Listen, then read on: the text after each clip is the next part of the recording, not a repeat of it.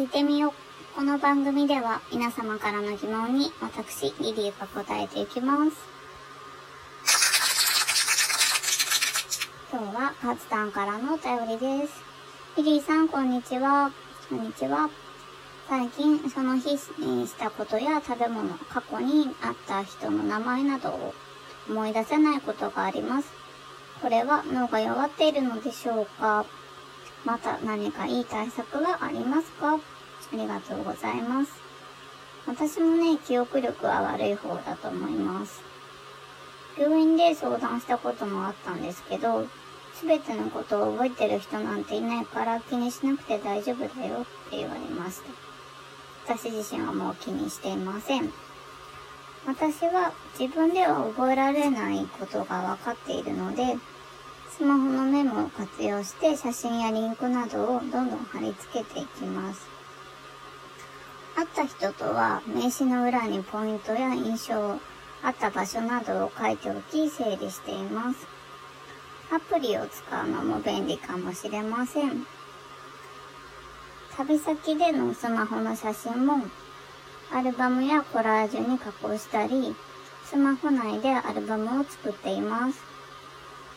手帳をつけてみることもいいですよね。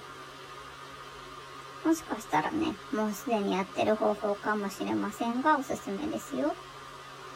あとは、特に悩まないことです。人間は忘れる生き物で、忘れるという能力を持っています。小学生の頃習ったのですが、記憶というものは一度短期記憶するところに保管されて、その後忘却していくんですよね。その忘却しきらないうちに、もう一度刺激を与えて、あの、長期記憶するところに送り込んであげると、記憶が長く続くと言われています。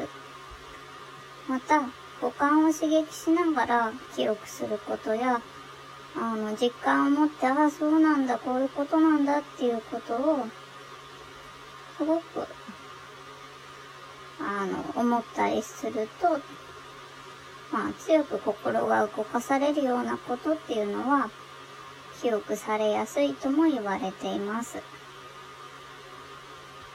勝さん、何か参考になりましたでしょうか？また質問お待ちしています。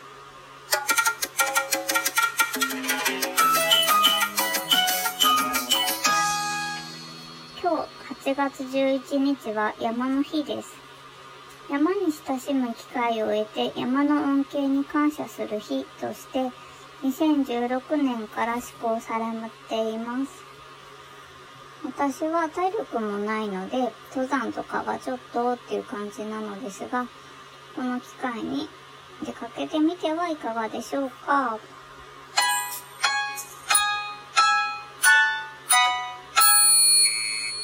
ちなみに今日は頑張れの日でもあります。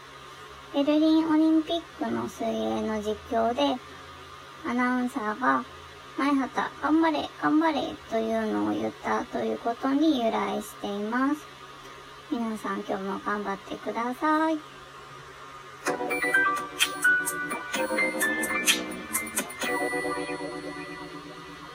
そろそろお別れの時間が近づいてきました。リリーに聞いてみよう。この番組では皆様からの質問を募集しています。質問、相談、疑問、何でも大丈夫です。恋愛に関するもの、仕事に関するもの、人生に関するもの、ペット、などなど、何でもお寄せください。えー、ラジオネーム書いてくださった方は、なるべく早めに読みますので、ぜひラジオネーム添えてください。次回は質問箱の方から読んでいきたいと思っております。次回もお楽しみに。See you!